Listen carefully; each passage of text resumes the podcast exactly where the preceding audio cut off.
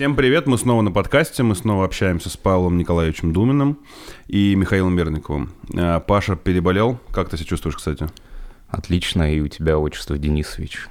А я сказал? Нет. А, я вообще не сказал отчество? Да. Спасибо за комментарий. На этом выпуск завершен. Всем спасибо. Было приятно пообщаться. А, ты отлично себя чувствуешь. А у тебя была не корона? Нет, я покатался отлично на велосипеде, и у меня заболело лицо. Заболело лицо? Да. Какая часть лица у тебя заболела? В основном нос и горло. Ну, горло не такая уж часть лица, но она болела. Mm, Оно.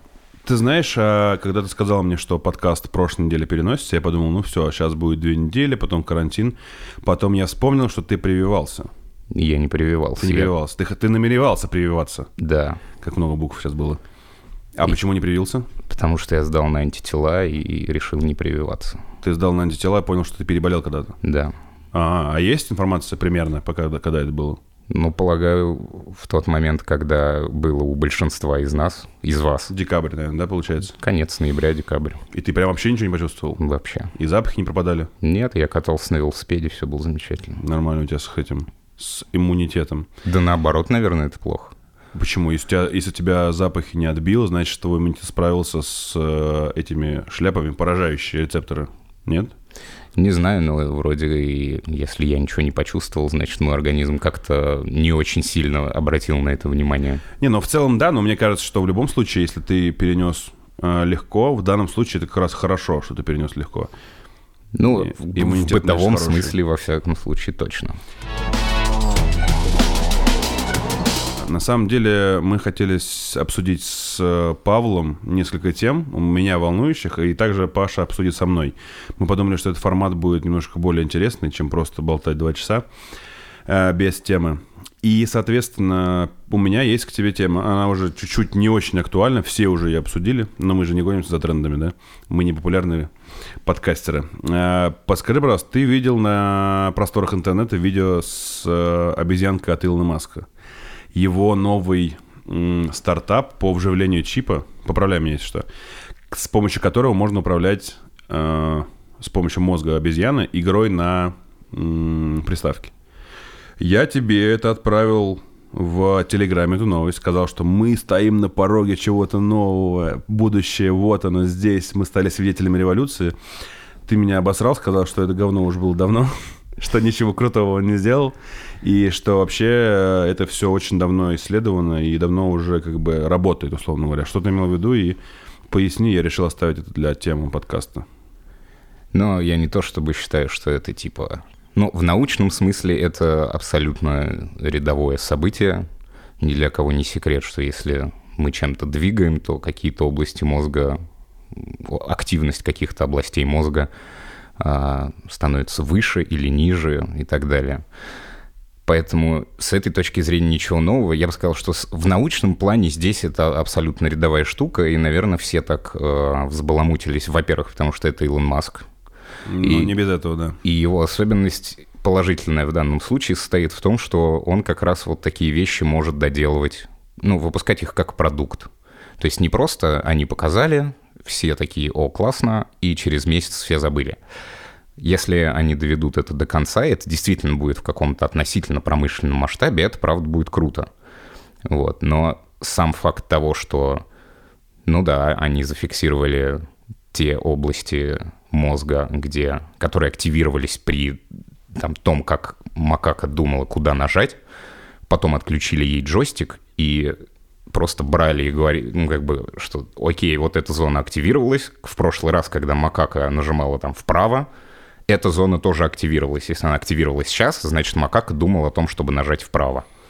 Ничего. Ну... ну нет, я скорее не про то, как работает. Про то, как работает, я все равно не пойму. А, я пойму на уровне обывателя, что э, каждое действие это результат того, что ты о чем-то подумал и привел, как бы, да, импульсом э, потом дальнейшее свои телодвижения, руку, ногу и так далее. Я про то, что ты сказал, что давно уже было, но почему тогда этому, ну, как бы не то, что не придали огласку, а почему это никак не используется в бытовом плане. Почему это до сих пор, например, я как бы не то, что, ну, я понятно, что я не, не так, не самый интересующийся в плане науки человек, но мне кажется, что такой момент я бы точно заметил бы, прям, если он был действительно на таком же качественном уровне, как было у Илона Маска. Может быть, это было просто какой-то наброски, ты сказал, что уже были. Нет, я не имел в виду, что Илон Маск придумал, как это делать. Скорее всего, так уже, ну, понятно, что это раньше было. Я имею в виду, что реализация полноценная, где прям реально обезьяна прям сидит и играет. И я так видел, успешно играет. Там она нормально набрала в эту игру. Я забыл, как она называется, там, где летает такая штука. Понг. Да, ну, типа понг, да, и пинг. Вот, как бы раньше, мне кажется, такого не делали прям в, именно в плане реализации. Было заделы там какие-то там минимальные, если я ну, правильно понял тебя. Нет, э, заделы были, но все же это делается не для того, чтобы макака играла в пинг-понг или там во что-то, во что она там играла. Дело в том, что такой способ вживления вообще в мозг, он, ну, это довольно опасная штука. Ну, то есть можно... Не, мозг не, это, не, это не язык, который ты потрогал, и все нормально. Его можно потрогать, и больше ничего с тобой То в жизни... проколоть как язык не получится, да? Нет, не получится. Хотя кажется, что у некоторых что-то проколото но это не, не об этом разговор. И поэтому для того, чтобы проводить такие эксперименты на людях, нужно, ну, в общем, здесь, наверное, какая-то этическая база должна быть, юридическая база того, что ну, там человек действительно... То есть у человека должны быть крайне серьезные проблемы, да, для того, чтобы он позволил в свой мозг вживить чип, который будет позволять это делать. Ну, просто слушай, а это, знаешь, это, мне кажется, такая же этическая составляющая, как вот этот э, чувак из, по-моему, в Новосибирска, программист, который живет в Штатах, или где он живет, не помню, и которому он э, готов давно уже для пересадки. В общем, у него тело полностью не работает. У него только, ну, только мозг функционирует, у него тело полностью, по-моему, не рабочее полностью. И там он э, хочет осуществить первую в мире пересадку головы, его головы, получается, на другое тело. И вроде как компания же какая-то согласилась на это, сказали, что это все будет успешно, прям почти зуб даем и так далее. Но до сих пор, я так понял, нет одобрения от какой-то международной, наверное, да, медицинской на тему, ну, опять же, в рамках этичности. Э, это как вот со стороны эвтаназии, там не везде разрешена, а вот э, такая история. И, естественно, да, про людей это, это уже совсем прям третья ступень какая-то максимальная. Я имею в виду, ну, действительно, если мы научимся контактировать с обезьянами, таким образом, там, да, которые, в принципе, приближены к нам уже. Они могут нам что-то показать, там, а, ну, говорить нет, хотя продолжение твоей темы про дырявый мозг. Некоторые ведут себя так, что можно понять. Я говорю про тех э, животных, которых мы с трудом понимаем в целом.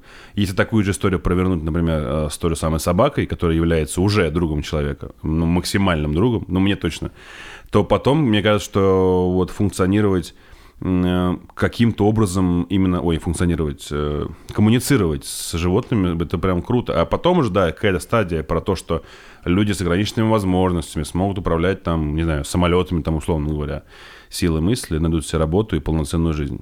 Я вот про это, да.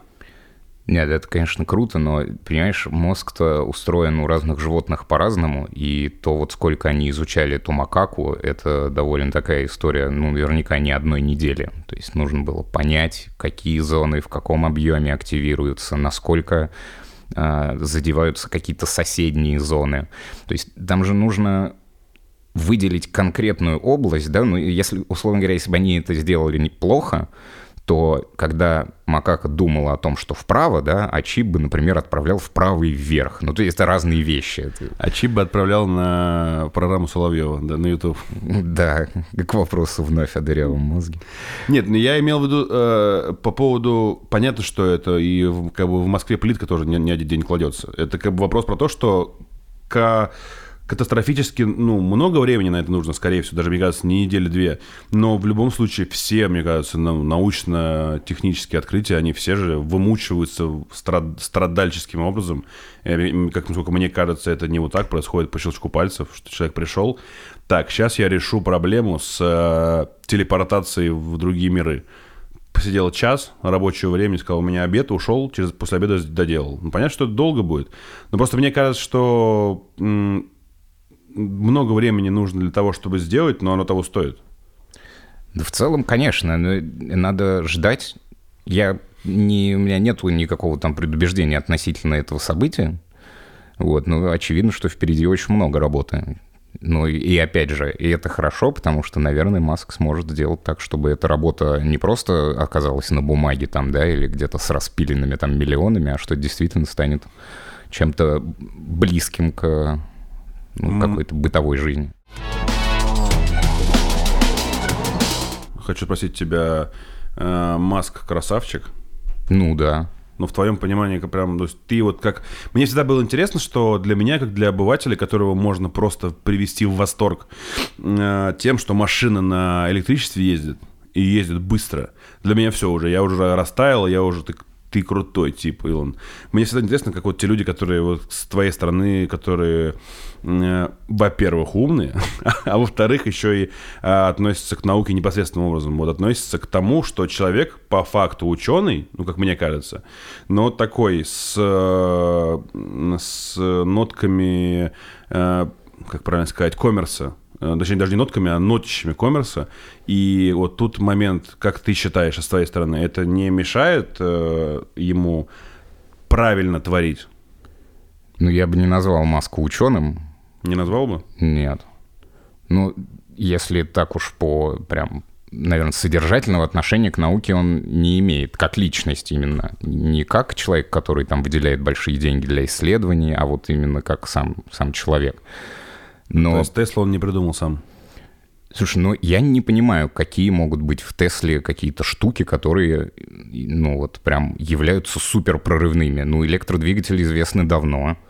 А, там, ну, насколько мне известно, там, там же прикол у Тесл, у всех, в том, что а, они смогли добиться достаточно сильно быстрого ускорения, и, э, и главное, э, они смогли удержать на условно долгое время какую-то постоянную немаленькую скорость.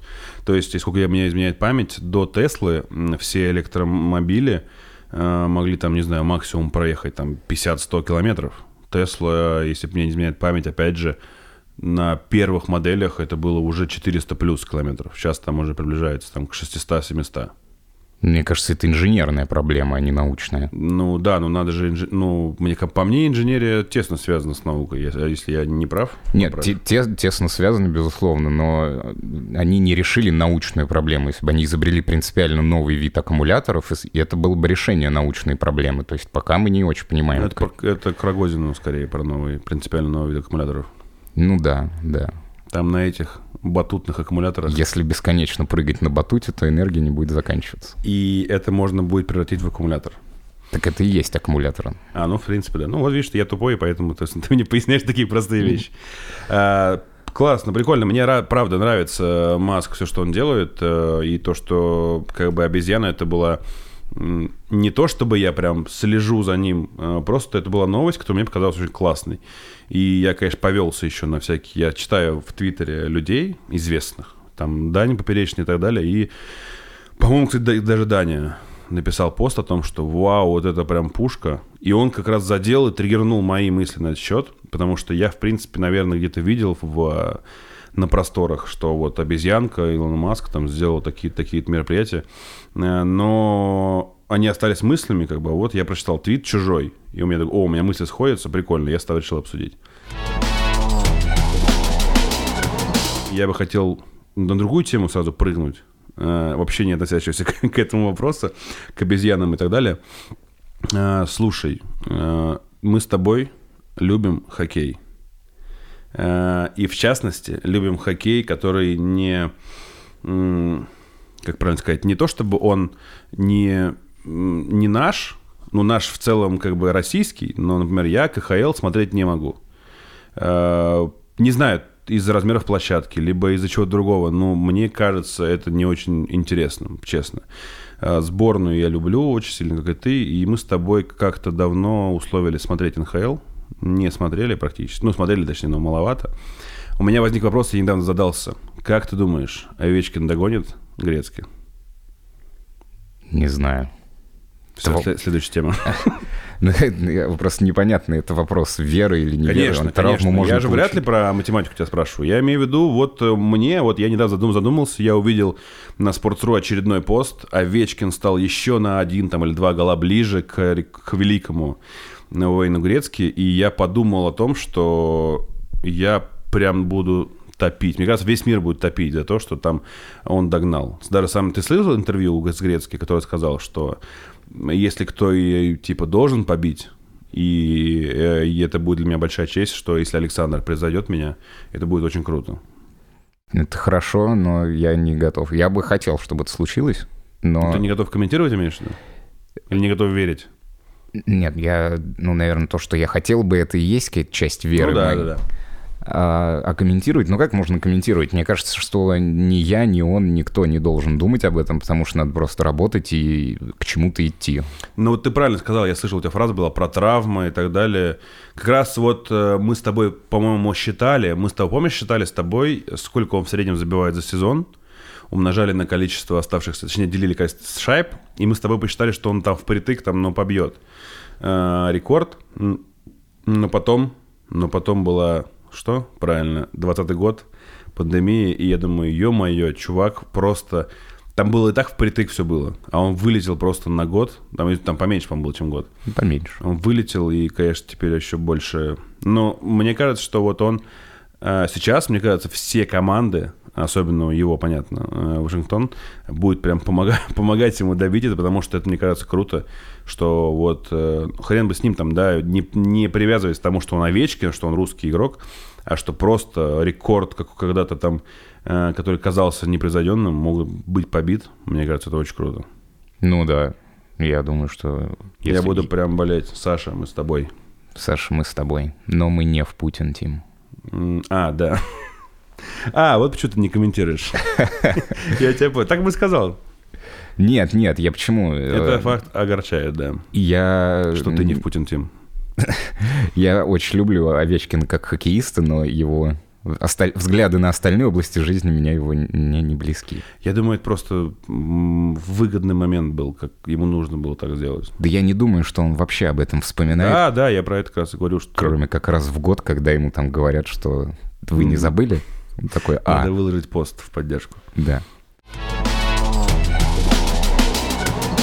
Я, кстати, не помню ни одного поста, кстати. Ни в, когда Конституции были поправки, ни в целом при- перед выборами. Я помню, что вот это вот старющие видосы, где он Путин Тим, э, Владимир наш президент, а дальше я вот не помню, чтобы как-то он где-то выкладывал, агитировал, что-то такое. Я на Инстаграм не подписан, но я думаю, что если бы он Я тоже не подписан. что-нибудь выложил, ну, какая-то взорвало бы определенная точно, да. шумиха была бы. Ну и ладно, ну, Конституцию рекламировать, это прям вообще зашкварище Ну, просто. скажи, это десяткам блогеров и актеров, которые этим занимались, причем э, занимались достаточно активно.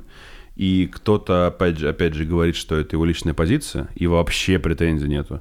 А кто-то говорит, э, как бы, что э, в после матчевых интервью, как говорится, потом говорит, что, ну, мне э, деньги не пахнут, дали денег, мне несложно. Как бы ответственности я за это не несу. Денег за мой э, за мое интереснейшее мнение, в кавычках, э, я получил, как бы а дальше что будет, там, и так далее. Ну, замечательно, у каждого своя позиция. Да, это, кстати, потому что ты, ты же нем- немного в Инстаграме сидишь, да? Нет. Это потому что в основном в Инстаграме твиттерских ребят не купить, мне кажется. Там нужно очень много денег или много, э, много желчи нужно, чтобы купить твиттерских ребят. Да. Это все в Инстаграме было, да. В Инстаграме, ВКонтакте. Ну, ВКонтакте, понятно. Там далеко ходить не надо. Ну, в Твиттер это, видимо, проникало как э, часть какой-то SMM-компании, когда ты пишешь пост, и он тебе автоматически во все отправляется, а тебя там в Твиттере А, не ну, было никогда вообще. Ну, Да. или ты был там один твит написал, и потом ушел. Как говорят, Кремли-боты и Навальный-боты. Видел Мгм. эту картинку, да? сейчас, как бы я не, сейчас не выражаю точку зрения свою, там, на это еще просто смешная картинка, точнее, смешной видос, где называется он так, что Кремли-боты и Навальный-боты встретились в комментариях, и там вырезка видоса старого, на MTV, помнишь, было шоу, где битва роботов, Мгм. и там два робота таких плоских, у одного топор, у второго молоток, и они вот так друг друга фигачат, короче. И подпись типа Кремли-боты, Навальный-бот. Ну, за другом бегают. жалко, Только что потом какой-нибудь твиттер вынужден всю эту дичь хранить у себя на серверах, это обидно. Да, хранить и вот эта вся история с замедлениями, я, честно, так задолбался VPN пользоваться, правда, мне надоело. У тебя что, твиттер плохо работает? Э, Если через мобильную сеть, да. Меня Через мобильную работает. сеть у меня... Ну, как бы если брать текст, то ладно, там можно потерпеть все, что... Ну, большая часть э, текста как бы можно пос- пос- прочитать, если текст, ну, новость. Но я все-таки еще и визуал плюс к интеллектуалу. Вот. Э, Поэтому я люблю, чтобы у меня есть, у меня есть картинка у поста. Меня даже раздражает, скорее, что она вот такого цвета, как стена, да, и без всего. Ты же видел этот прикол, да, когда начали прям ограничивать, прям конкретно нажать скорость в Твиттере э, поначалу. Была история, что люди выкладывали просто вот такого цвета картинки и э, писали, вот у кого, груж- у кого грузится, типа. И люди велись на эту шляпу. Я почти повелся. Я потом, я меня там через секунду, через полторы-две у меня мозг щелкнул, что типа, Миша, ты что, лох? Тебя развели как шестиклассника. А так да. И поэтому вот дома, я, и причем я, я эту информацию прочитал в Твиттере Естественно. э, что дома, у меня дома МГТС, э, дайте нам рекламу, э, и дома нормально. Картинки, видео, все что угодно потрясающе работает. А у меня мобильный телефон на операторе Теле2, дайте нам рекламу. Вот, э, и Теле2, я не знаю, просто относится к, одному Теле2 или ко всем операторам, на мобильном интернете у меня лагает. И поэтому я пользуюсь. Ну, я уже, скорее, даже на автомате уже пользуюсь. Знаешь, мне кажется, я понял, почему у меня твиттер не замедлялся.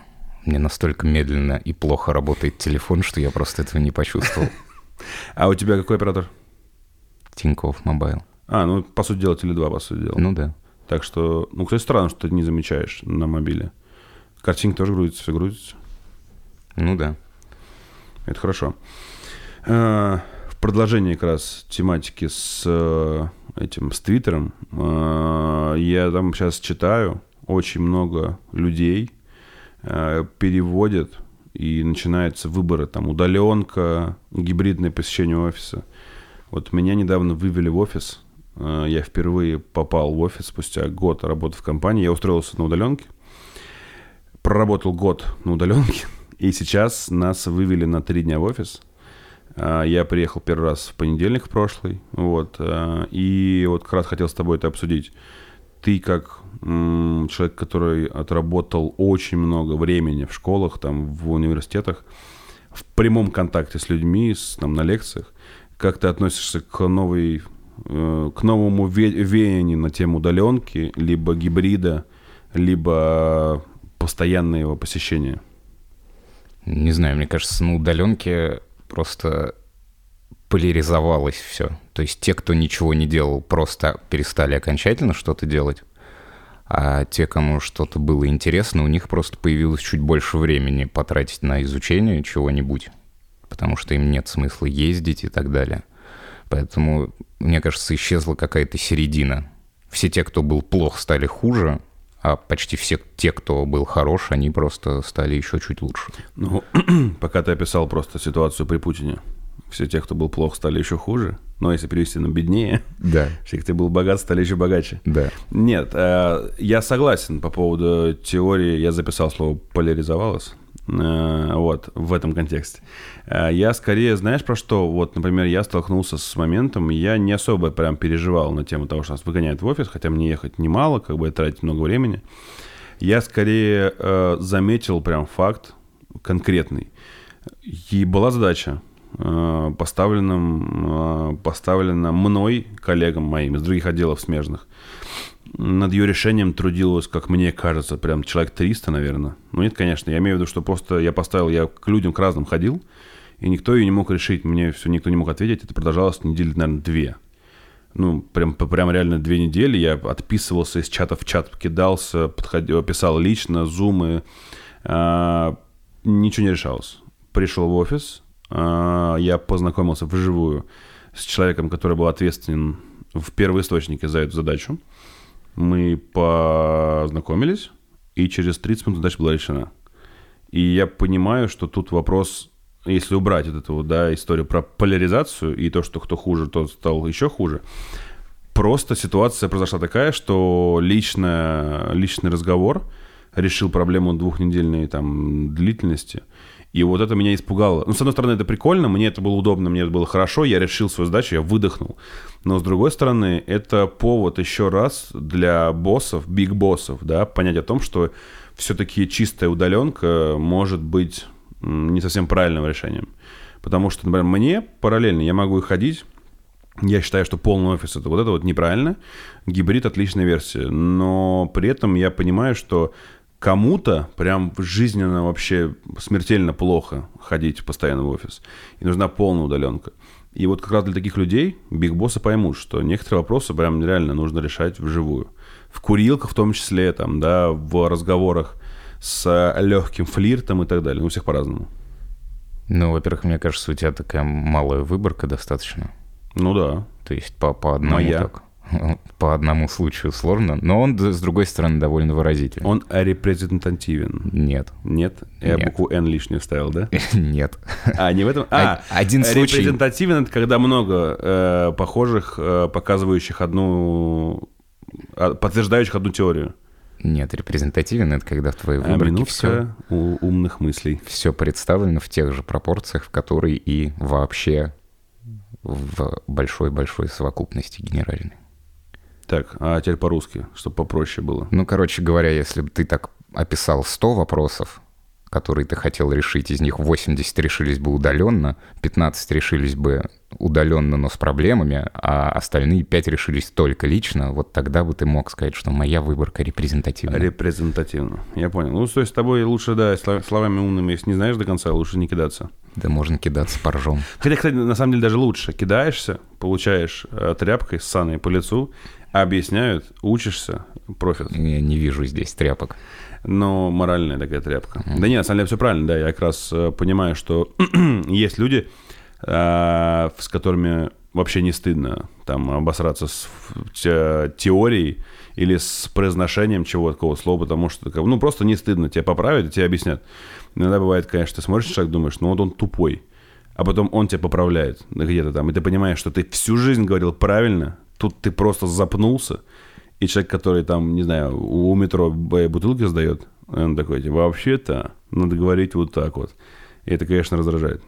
Может, он больше ничего в жизни не знает. И это его звездный час. Но тогда получается, что он может работать на государство в Министерстве просвещения и как-то там на вторая А, высшего образования и высшее науки. образование и науки, да.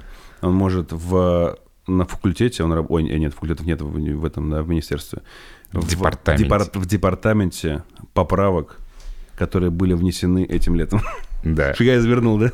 Ну, это очень мощная У должность. меня посередине мысли просто кончилась э, формулировка. Я ее додумал на ходу. Вот, поэтому, да, я в этом случае могу сказать, что у меня есть конкретная точка зрения на этот счет, на удаленку или не удаленку.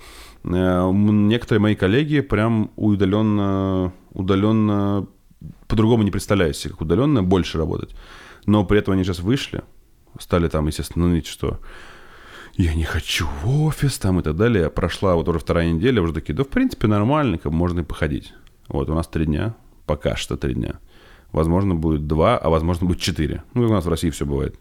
Мне кажется, возвращаясь к топам, что им вообще без разницы, дома ты или здесь, они измеряют эффективность в деньгах.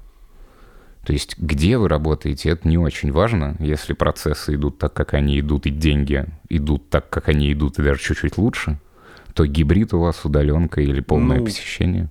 Так это как раз про скорость и есть, что и мы же понимаем, что какой-то процесс, который затормозился на удаленке, но мог бы решиться вживую, он как раз может напрямую или косвенно влиять на как раз доходность, а, либо на обороты компании и так далее. То есть это может быть, как в моем случае, просто там решение проблем с партнером там, по удобству. Я решал проблему там удобства бухгалтерии. А если это идет речь про какие-то финансовые показатели, которые могут увеличиться или уменьшиться, ну, как бы тут уже, да, звоночек может прозвенеть.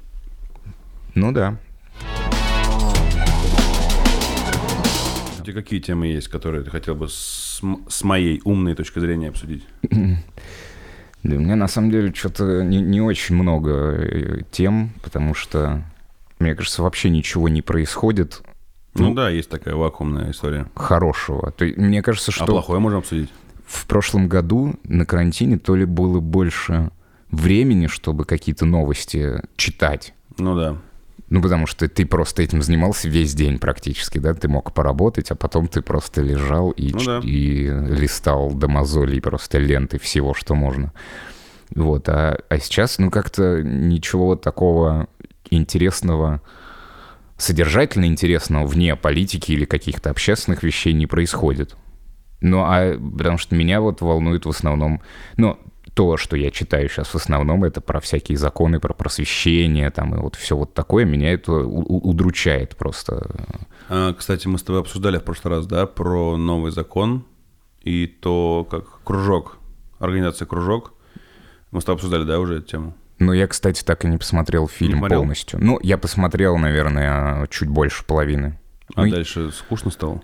Ну, нет, а, э, это действительно, да, мне стало скучно. Я не считаю, что они тратят время зря. Мне кажется, они делают очень крутое дело, но мне про это неинтересно смотреть. М, Ну, понятно. Нет, ну, да, это твоя точка зрения, ничего в этом страшного нет. Тем более, я сталкивался с вопросами, когда, например, э, интересная тематика может быть преподнесена скучно. Я не то, что это я ссылаюсь на этот видос, но были истории, когда я думаю, я вот э, там скачиваю себе в дорогу ви- видео на ютубе, думаю, блин, ну вот это вообще по-любому пушка будет. И, ну, интересная мне тема. А Потом начинаешь смотреть, думаешь, ё-моё, ну а че, зачем включил вообще эту херню? А бывает наоборот. Какой-нибудь э, абсолютно неиз- неинтересный блогер там, либо контент-мейкер э, делает э, на не очень тематику э, хороший, хороший видос. Пусть не на постоянной основе, но вот сейчас, когда мне нужен был видос посмотреть в дорогу, он мне понравился. Я недавно посмотрел, кстати, в продолжение темы. э, никогда не увлекался, но как будто бы было около интересно, как сейчас модно говорить, э, фильм редакции Пивоварова про воров в законе. Ты не смотрел? Ну, я его прослушал. Ну, ну да, я тоже, я ехал в метро, тоже слушал там, когда вводились новые персонажи, я посматривал на экран, чтобы понимать, кому принадлежит голос и кого бояться в подворотне, если вдруг появится. Я думаю, они по подворотням не ходят. Э, Просто я подумал о том, что как вот вообще Пивоварову приходит в голову идея сюжетов. То есть э, ты выпускаешь какие-то научно, ну не научные, ладно, познавательные фильмы там про области, которые, ну, скорее всего, там хайповые, да, как он раньше выпускал. На Рильск, там, катастрофа, он выпустил фильм про это, там еще что-то, там еще что-то. Но тут э, такая не очень прям э, попсовая тема. Про... Я изначально даже, когда не- я не смотрел фильм, я подумал, ну, кто ему, кто, сука, ему даст чистое, искреннее интервью, чем, блядь, он занимался там вот в 90-х и так далее. А потом я по- понял, посмотрев, что он уже общался через знакомых, через вот этих жен бывших, через там друзей, которые, по сути дела, что им как бы такого рассказать? Ну, это не они делали там, да, либо делали, но давно. И вот этот тип, который пишет книги э, про путь русского гангстера, блин, вот он вообще просто пушка. Он такой... У меня есть ощущение, что если он ко мне пришел в 90-е э, и вот этим голосом прикольным, и таким... Такой... э, Мне сказал бы отжать там часть бизнеса, я бы сказал, братан, забирай нахрен, ты офигенный тип, потом про меня в книге напишешь. Потому что он прикольный прям. А остальные, как бы, ну, вот, есть ощущение... Ну, ты послушал, да? Есть ощущение, что не все, вот, да вообще не все бросили. Есть ощущение, что те, кто говорили, что да я там последний раз в де- де- девятом году, последний раз э, чем занимался, есть ощущение, что они, ну, прям как минимум привирают, преуменьшают, а, скорее всего, вообще в чистую наглую врут. Но они, может быть, просто врут не в том отношении, что они больше нет и вообще никогда, а в том отношении, что они до сих пор, во всяком случае, тесно связаны с людьми, которые этим занимаются. А это, кстати, они не скрывали. А, если ты помнишь, там вот спросили у мужика, когда в последний раз он виделся с вот этим Тюриным. Тюрин, да, по-моему. Тюрик. Что-то такое, да. У него типа кличка Тюрик, а, Тюрин. А, Когда он раз с ним виделся, он сказал, я с ним виделся там, год назад, но меня привезли, там куча охраны, я не знал, куда я еду, мне там чуть ли там глаза не завязали. И, ну, он не скрывает, что он как бы с ним виделся, но он, правда, ссылается на то, что это просто была как дружеская встреча, давно не, давно не виделись, и человек приехал издалека, он же не в России живет, как я понял, вот, приехал издалека увидеть старых друзей. Человечек подскочит. Человечек подскочит, да, метнись кабанчиком. Да. Там, причем, заметь, там все практически персонажи, э, реально похожи на кабанчиков, которые могут метнуться. Ну, так в этом и... Все такие. А тут, думаешь, пошло, да, выражение? Ну, да. Мне кажется, плюс-минус. Причем, а, если говорить про вот воров в законе, я всегда думал, что действительно... Ну, я не, никогда не понимал понятия. Э, вор в законе, мне всегда казалось, это тот человек, который наворовал, там, да, который э, каких-то вот в криминальных кругах покрутился, прям, прям сильно покрутился, чего-то добился, а потом бросил все и ушел в политику. И мне поэтому казалось, вор но в законе. То есть э, чувак имеет деньги, связи, э, имеет какие-то в прошлом амбиции, оставшиеся с того времени, и сейчас просто занимается э, в правительстве закон, законы новые придумывают. В принципе, наверное, так оно и есть. Как ты сейчас описал. Да, вот. Но мне просто казалось, что понятие вор в законе, это вот именно вот поэтому называется вор в законе, потому что они раньше были воры, а, Сейчас они в законе, как бы, то есть при законе. Но мне немножко поправили взгляд, направили, что это не совсем так. И мне вот прям понравилась история про то, что убивать у них западло. То есть какие-то там понятия эти всякие, карточный долг, вот эта вся история, да, это все понятно. Но что убивать западло, хотя, конечно, в одном предложении они говорят убивать западло, а через пять минут говорят, ну, его убили потом. Да. То есть как бы западло, но не западло западло, но когда не сам не считается. Когда не сам не, не считается. Когда можно кого-то попросить метнуться кабанчиком, да. то это не считается. А как придумывает Пивоваров? Ну, мне кажется, для него это не, не что-то новое, просто пока он работал на телевидении, ну и в частности на RTVI, наверное, может быть, у него не было такого... RTV...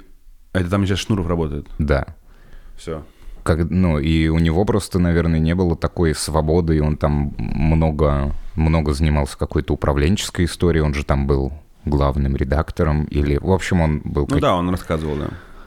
Вот, и сейчас просто на Ютубе он, наверное, достал свой блокнотик нереализованных проектов и пошел. Прям у него все поставлено так на поток, прям классно. Просто прям прыгают же темы. Я вот про то, что э, как бы казалось бы, ты должен, ну, не то, что должен, точнее, ты мог бы, вот так, мог бы адаптироваться э, под то, что сейчас популярно, выпускать под это видосы, там, интервью, э, фильмы документальные, либо такие образно, образно документальные.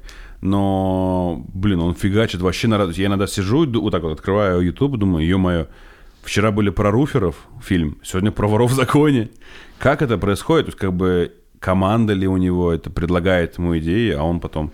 Ты заметил, как сильно много увеличилось количество видосов? Да. Это просто жесть. То есть, если раньше, там, по-моему, раз в неделю был, сейчас может три раза, четыре раза в неделю выйти. И вообще на разные, опять же, темы. Понятно, что он уже меньше там участвует.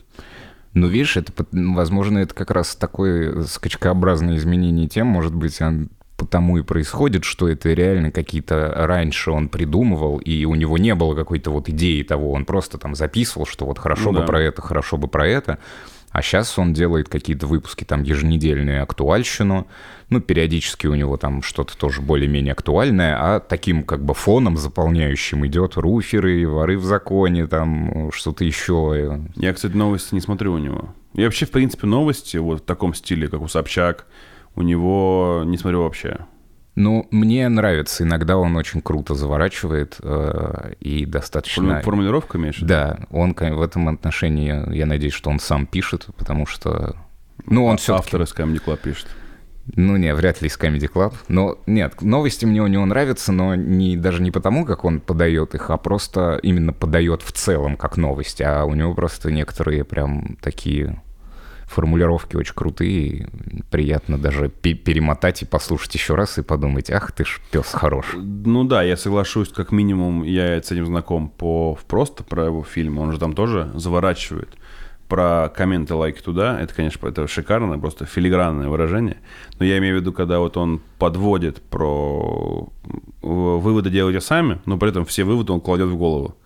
Э, Причем разжеванные полностью остается тебе либо типа, проглотить эти выводы, либо выплюнуть. Ну, это как бы не претензия, это просто факт. Ну да, он там заворачивает красивые мысли, особенно э, мне понравилось, э, как, помнишь, может быть, фильм был про Листьева? Да. Уже не знаю, сотый фильм, наверное. Вот, он уже вышел еще одновременно с... Одновременно или одновременно, правильно? И так, и так. Отлично. Поэтому он звонит, короче, и говорит. Э, и они были с э, Собчак, вот так они вышли. Ноздря в ноздрю фильмами. По-моему, Собчак они вышли вместе. Или с Дудем. Я не помню. Ну, в общем, с кем-то они вышли. И редак... я помню, что они с кем-то вышли, и у меня редакция... у редакции понравился больше фильм. И вот там он в конце опять говорит фразу про вы выводы делайте сами, но при этом там вообще прям... Чуть... Он чуть ли там не фамилию они написали на этом, на превью. Кто убил, кто заказал, там прям практически все было. Да. Ну нет, Собчак я не смотрел, поэтому даже не знаю. Я не могу А ты смотреть. вообще не смотришь ее? Ну, мне неприятно вообще вот образ ее. А, да ладно. Да. Это из-за ее политических взглядов? Нет, и ну, поведения?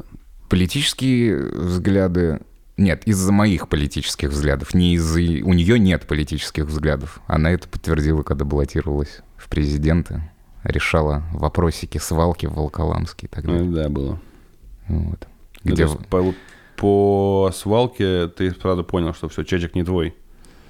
Ну, я... Или ты раньше уже прям было мнение? Ну, я никогда у меня не вызывало положительных эмоций, но просто потом мне кажется, что это прям было некрасиво. Люди, люди реально там болеют, знаешь, в Волоколамске. Ну это да, все очень слышал, вредная да. история, и Редакция снимала, кстати. она воспользовалась просто вот этой шумихой, чтобы как-то там подняться, и в итоге, ну, где Волоколамск там же, а, свалка там же, Ну да. а Собчак куда-то вот улетучилась. В конце концов, даже не, не- без, безотносительно всего можно было как-то решать эту проблему дальше до какого-то логичного завершения. Любого, пусть и неуспешного, но во всем, ну, просто не, не, не вот так вот раз и все. Ну да, я соглашусь. Просто я, как сказать правильно, ну я в данном случае разделяю. Э, Я, наверное, ну, не очень сильно прям там кайфую, уважаю, да, но при этом некоторые вещи, которые она делает, в том числе и фильм, фильмовые вещи, и интервью, ну, мне заходит, как бы я так немножко подразделяю. Понятно, что если бы она там очень была человеком, который прям вот подставляет противные вещи, прям делает, прям гадкие, наверное, я бы тяжеловато разлеп- разлеплял, как веном, разлеплял бы все эти вещи. Но пока что вот получается, пока что то, что... Я не все смотрю, естественно, далеко не все. Из последнего, то, что смотрел у Собчак, Скопинский маньяк. Вот, я посмотрел, мне было интересно. Я долго мучился выбором, смотреть вообще или нет. Ну, не понимая, не то чтобы имею я право, а вот если вообще вообще моральное право, то есть чувак, да, они остались живы, там, но он изнасиловал, держал в заточении, там, одна, одна там родила еще от него. Э, имеет ли вообще право снимать с такими людьми э, интервью? Но потом я подумал, кому-то это может стать уроком, потому что я, как выяснилось, много людей вообще не знали эту историю. Вообще, в целом. И я подумал, ну, блин, наверное, да. А Вопрос в том, как э, потом он себя вел после интервью. Ну, ты наверное, читал, наверное, да? Он сходил на Первый канал, ходил там, он везде ходил за деньги, за бабки. И в интервью Собчак он сказал такую фразу, когда его э, Ксения Анатольевна спросила, а как вот, как он там сказал, а, как вот с Катей не общаетесь? Там жертвы были Катя и, по- по-моему, второй не помню как. Ну, в общем, ну, неважно, две девушки. Э, Он говорит, ну, вот видите, после меня не рожала. Э, И потом добавляет, не общаемся, надо будет заняться ей. И вот за это надо будет заняться ей, там вцепились, там люди в прокуратуре написали, написали жалобу, как бы. Э, Эта девушка попросила госзащиту после выхода интервью, обратилась в прокуратуру, тоже сама обратилась, что вот человек такие вещи говорит, типа, да, что давно не общались, надо будет заняться, как бы тут ни хрен знает там, это то ли шутка неудачная, то ли тип совсем как бы поехавший до сих пор, как бы и ничего не понял ни хрена, да, отсидев там, сколько, 17 лет отсидел. Непонятно как бы. И потом вот под этой всей историей совместной я вспомнил про фи- э, сериал, э, не знаю, смотрел, смотрел, «Охотник за разумом». Нет. Э, очень... Ну, ты не смотришь сериалы, блин. Э, в общем, это сериал, как я, да, с темы ушел. Э, это сериал, по-быстрому, про то, как зарождалась вот эта судебно-медицинская не экспертиза, а вот вид, ну, так сказать, методичка, мет, во, методология создавалась по поимке сексуальных а, особо опасных маньяков в далеких там годах в Америке, в США. А, на то был один детектив, там был второй детектив. Один был более молодой, другой был более старый. А, старый хорошо раскрывал, но там больше степени везения и процент, там, если брать да, долю раскрываемости, она была меньше. Пришел молодой паренек и предложил вообще новую систему. Он предложил э, для того, чтобы написать методичку, Э, нужно общаться с маньяками, осужденными там на пожизненное, самыми жесткими маньяками, и влезать в ним в голову, понимать, что ими двигало, что двигало тогда, что они ощущают сейчас. И в частности, чтобы они рассказывали прям каждый свой шаг, потом они с психологом анализировали. И вот все, как я читал, все, что сейчас имеет мировое, э, мировое так сказать, государство в рамках поимки особо опасных маньяков, сексуальных, несексуальных, это практически все сейчас до сих пор, вот по той написанной методичке, которую написали эти два детектива, я не помню года, но очень давно. Вот. И большая часть до сих пор работает, ну, психология там. Там по большей степени психология, они разбирали каждый жест, они разбирали каждую мотивацию. Вот все эти истории про то, что мама там в детстве недолюбила там и так далее, и потом он пошла вот вся история. Очень классный сериал, вообще офигительный. Он полу, получается, детектив... Ой, полудетективный. Полунаучный. Ой, научный. Что-то все, все хреново летит. Полу... Полудокументальный, его, вспомнил слово. Потому что такие типы реально были. Такая методология была реально написана. Ну, понятно, что там приукрашивали. Хотя, опять же, я читал, что вот э, актеров, игравших маньяков, их прям искали по подобию визуальному. То есть там потом была нарезка, фото-фото. И прям аж жутко становилось, потому что там кто-то там там 60 лет сидит, кто-то там пожизненных, там 6 пожизненных, это любимым американцам, да? Да. 720 лет сидеть будешь. Да. Непонятно для чего, правда? Ну, так вот устроено. Устроено право. Но ты мне сейчас должен сказать, посмотри. Я знаю, что ты не смотришь, но посмотри. А я сказал вначале, помнишь? Я да. сказал, что ты, блин, ты не смотришь. Но я могу сказать, э, без проблем, посмотри. Это как с Я бе... не буду, да? Я не буду, да. Это как с белым вином все знают, что я не пью белое вино, но каждый раз, когда кто-то есть рядом с белым вином, мне говорят, я знаю, что ты не любишь, но попробуй, это вкусное. Ну, слушай, тут момент, э, как с этим, если действительно чего-то сильно хочешь, например, если ты хочешь чего-то прям выпить, прям, мне кажется, ты и белое вино можешь выпить. Нет. Нет? Прям Нет. никогда такого не было? Нет. Что ты прям у тебя прям у тебя какое-то похмелье, либо тебе просто очень хочется выпить, под рукой только белое вино, и ты такой, нет, нет. лучше я выпью ослиную мочу, но нет. вино пить не буду. Кофе я лучше выпью. Какой ты правильный. Возвращаясь к тому, что он сказал, что надо заняться, судя по всему, ну, я не специалист в этом, но у него, очевидно, какие-то есть психопатические наклонности, поэтому осознал ли он что-то за 17 лет? Конечно, нет. Он ничего не осознал, потому что он психопат. Он для него, то вот, ну, судя по всему, для него все вот это время, ну, как бы прошедшее, оно, ну, оно прошло, и теперь он думает, да в принципе, он не думает, что он сделал что-то плохое. Он прожил там какое-то количество месяцев, да, ну, ну там... хотя бы говорил про это. Ну, говорил, а он, естественно, он будет про это говорить, потому что он не считает, что в этом есть что-то предосудительное. У него... Не, я имею в виду, он говорил в интервью, что он сделал неправильно, очень сильно извиняется. Ну, как, очень просто извиняется и что сейчас бы так не сделал. Но выглядит это, конечно, смешно. Он с улыбкой говорит это. Ну, потому что он психопат. Он это говорит, да, потому да, что да. от него это ждут. И он понимает, что он должен, он должен это сказать. Он не думает действительно ну, так. Наверное, да, согласен. Хотя, опять же, что ему это даст? Если он действительно конченый психопат, то ему вот эта общественная Э, поддержка ему нахрен не сдалась. Вот в этом-то и опасность психопатов, понимаешь? Они понимают, чего от них ждут. И они, да, они эти менталисты. До определенного момента они могут этому соответствовать, но в голове они всегда держат у себя другую цель.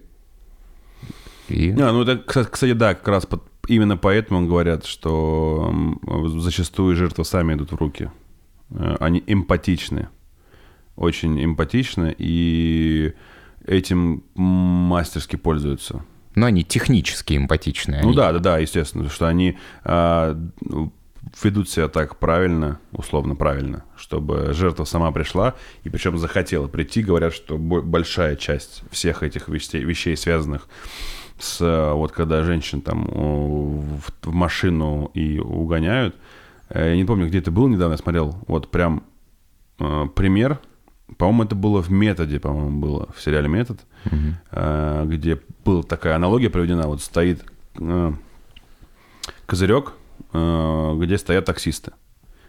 И выходит девушка со станции, и она э, беж- бежит на, со станции на такси, уже хочет домой ехать там, к мужу или там, к парню, неважно. И все таксисты, э, которые обычные по итогу оказываются. Все они там, кто-то кавказской наружности, с, там, с сигаретой, кто-то там вот такой стереотипный, в кепке таксисткой, но, в общем, выглядит не очень. А, И стоит один э, светлые волосы, светлые глаза с пузиком небольшим. И она бежит сама к нему. Она к нему в итоге садится к нему, он в итоге оказывается, у него трое детей по итогу, он оказывается маньяком, ее, э, так сказать, забирает, ну, и дальше понятно, что с ней делает. Как бы. И потом, когда уж там раскручивают, что к чему, у него вот как раз история тоже тянется с детства, и в принципе можно соотнести вот ту же самую методологию, которая была раньше. Ну да, это интересно. Мне, кстати, вообще нравится вот всякая судебная психиатрия. Вот, вот, да. Такое. Но про судебную, то есть как бы они не выносят вердикт.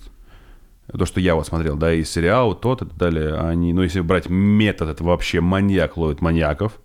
Если брать «Охотник за разумом», это сериал про то, как детективы ловят маньяков, потому что судебная история — это те, кто как раз выносит пригов- приговоры, выносят там, да, Не, почему? Но они выносят заключение, что там они провели... здоров, не здоров, ты про это, или то, что они провели, ну, как называется, следственное мероприятие? Ну, не то, что здоров, не здоров. Ну, они могут, наверное, и такое выносить, но они могут просто констатировать, что, типа, чувак нормальный, но у него есть определенные наклонности. Они скорее составляют, наверное, некоторый портрет такой. И А, ну да, да, да. основываясь на этом портрете, уже можно посмотреть, какие раньше были преступления, где портрет был схож, и как себя вел там маньяк Да, вот да, да, с да. такими же Как раз характеристиками. вот про это вот как раз и охотник за Mind Hunter. Там как раз вот именно то, что ты сейчас описал. Они потом научились там уже предугадывать э, дальнейшие шаги не вот с точки зрения этих современных сериалов, которых я, в принципе, очень люблю, детективных, где просто человек сидит, я думаю, ему перед ним карта, он говорит, вон там будет. И ты такой, блин, круто, он там реально будет, серьезно? И вот он там. А вот именно когда тебе как-то описывают с точки зрения, э, постоянно ссылаясь на то, что э, жертва такого-то возраста, жертва такая-то с тем-то была связана и так далее. И очень еще тогда был момент очень классный был, где они в сериале э, обращаются к убийце, и очень было прикольно, они вот очень классную сцену сделали, где убийца решается и обдумывает помогать поймать себе подобного, либо нет, либо просто оставить на самотек. Он уже понял, что его используют в рамках того, чтобы составлять картину психопатов, да, маньяков, но он там в какой-то момент больше не хочет прям полностью досконально каждый рассказывать каждый свой шаг, и они его уговаривают там через, э, через воздействие какие-то, там через некоторые нюансы, и потом в итоге он ломается и рассказывает полностью и спасает там все жизни в мире. Все жизни.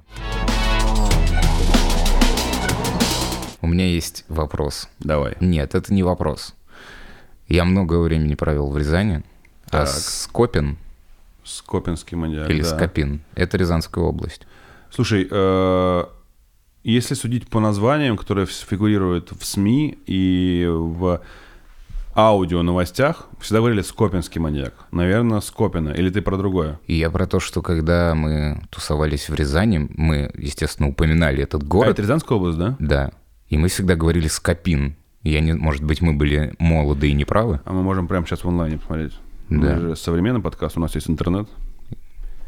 С- он Скопин или Скопино? Я просто вот это... Скопин, Скопин, не знаю. Но без Сейчас О. мы- у нас великая Википедия. Я недавно воспользовался... Сейчас расскажу. Я воспользовался функцией Скопин, ты прав. Скопин. А почему тогда говорят Скопинский маньяк? Наверное, потому что никто из авторов Скопинский маньяк. не был получается. в Рязани и не знает, как говорят грибы с глазами. Прикольно. С глазами. Скопинцы и Скопинец. Это жители города Скопин. Скопин. Блин, все, но я теперь не могу. Теперь почему-то говорю Скопин. Ну, видишь, Ладно, всякие. перестроимся. Нет, может быть, когда мы принадлежность обозначаем, то будет Скопинский, но, честно говоря, не верится, если Ну, Скопинец. да, нелогично, да. Ты же не говоришь московский человек. Ну да. Ты говоришь московский, как Ну да. Москва. Хотя там все равно там съезжает буква. Э, Я хотел сказать, и я думаю, на сегодня все. Если ты не против. Э, Я недавно воспользовался функцией. Я никогда, никогда в жизни не редактировал в Википедии статьи. Мгм. Ну, как бы, во-первых, я не видел этого смысла. Во-вторых, ну, не приходилось возможность. Понятно, там, когда только узнал, что это можно делать, в целом, наверное, я где-то в студенчестве попытался что-то сделать, ну, какую-то чушь. А недавно меня прям взбесило прям. А, Я, ты знаешь, поклонник ММА. Я люблю смотреть и UFC, и Bellator и так далее. Недавно был турнир Bellator. Это второй по значимости после UFC турнир в мире. Турнир, точнее, организация, проводящая бои. И там а, наш э, господин Вадим Немков э, защищал, в первый раз защищал свой титул чемпиона. Он, кстати, э, заво- завоевал титул в бою против э, Райана Бейдера, который вырубил Емельяненко, по-моему, год назад или чуть больше, за там 17 секунд. То есть там позорище был, ужасный был бой для Емельяненко, для Федора, старшего брата. Я понял. Вот, да. И вот, собственно, Немков у него отобрал пояс, собственно, там Стив за Федю. Вот. А сейчас он защищал пояс, и это был реванш. Очень, очень момент был э, важный, что это был реванш, они уже дрались. И вот этот чувак, э, Филипп Дэвис, по-моему, Филин... Дэвис, короче, не помню точно. А, единственный человек в Беллаторе, которого Немков не финишировал. Там либо ударами, либо сабмишеном, ну, там, удушающим. В общем, это было решение, и самое прикольное, что это было решение раздельное. Это максимально близкий, значит, бой был бой, и там просто один балл мог все решить у одного из судей. А там, понимаешь, да, настроение было такое. Мне кажется, он более техничный. То есть там уже вопрос был не про количество ударов, а про то, как человек, там уже такие метрики есть, как воля к победе уже учитываются такие момен- моменты. В общем, это было раздельное решение, он победил когда-то там года два назад.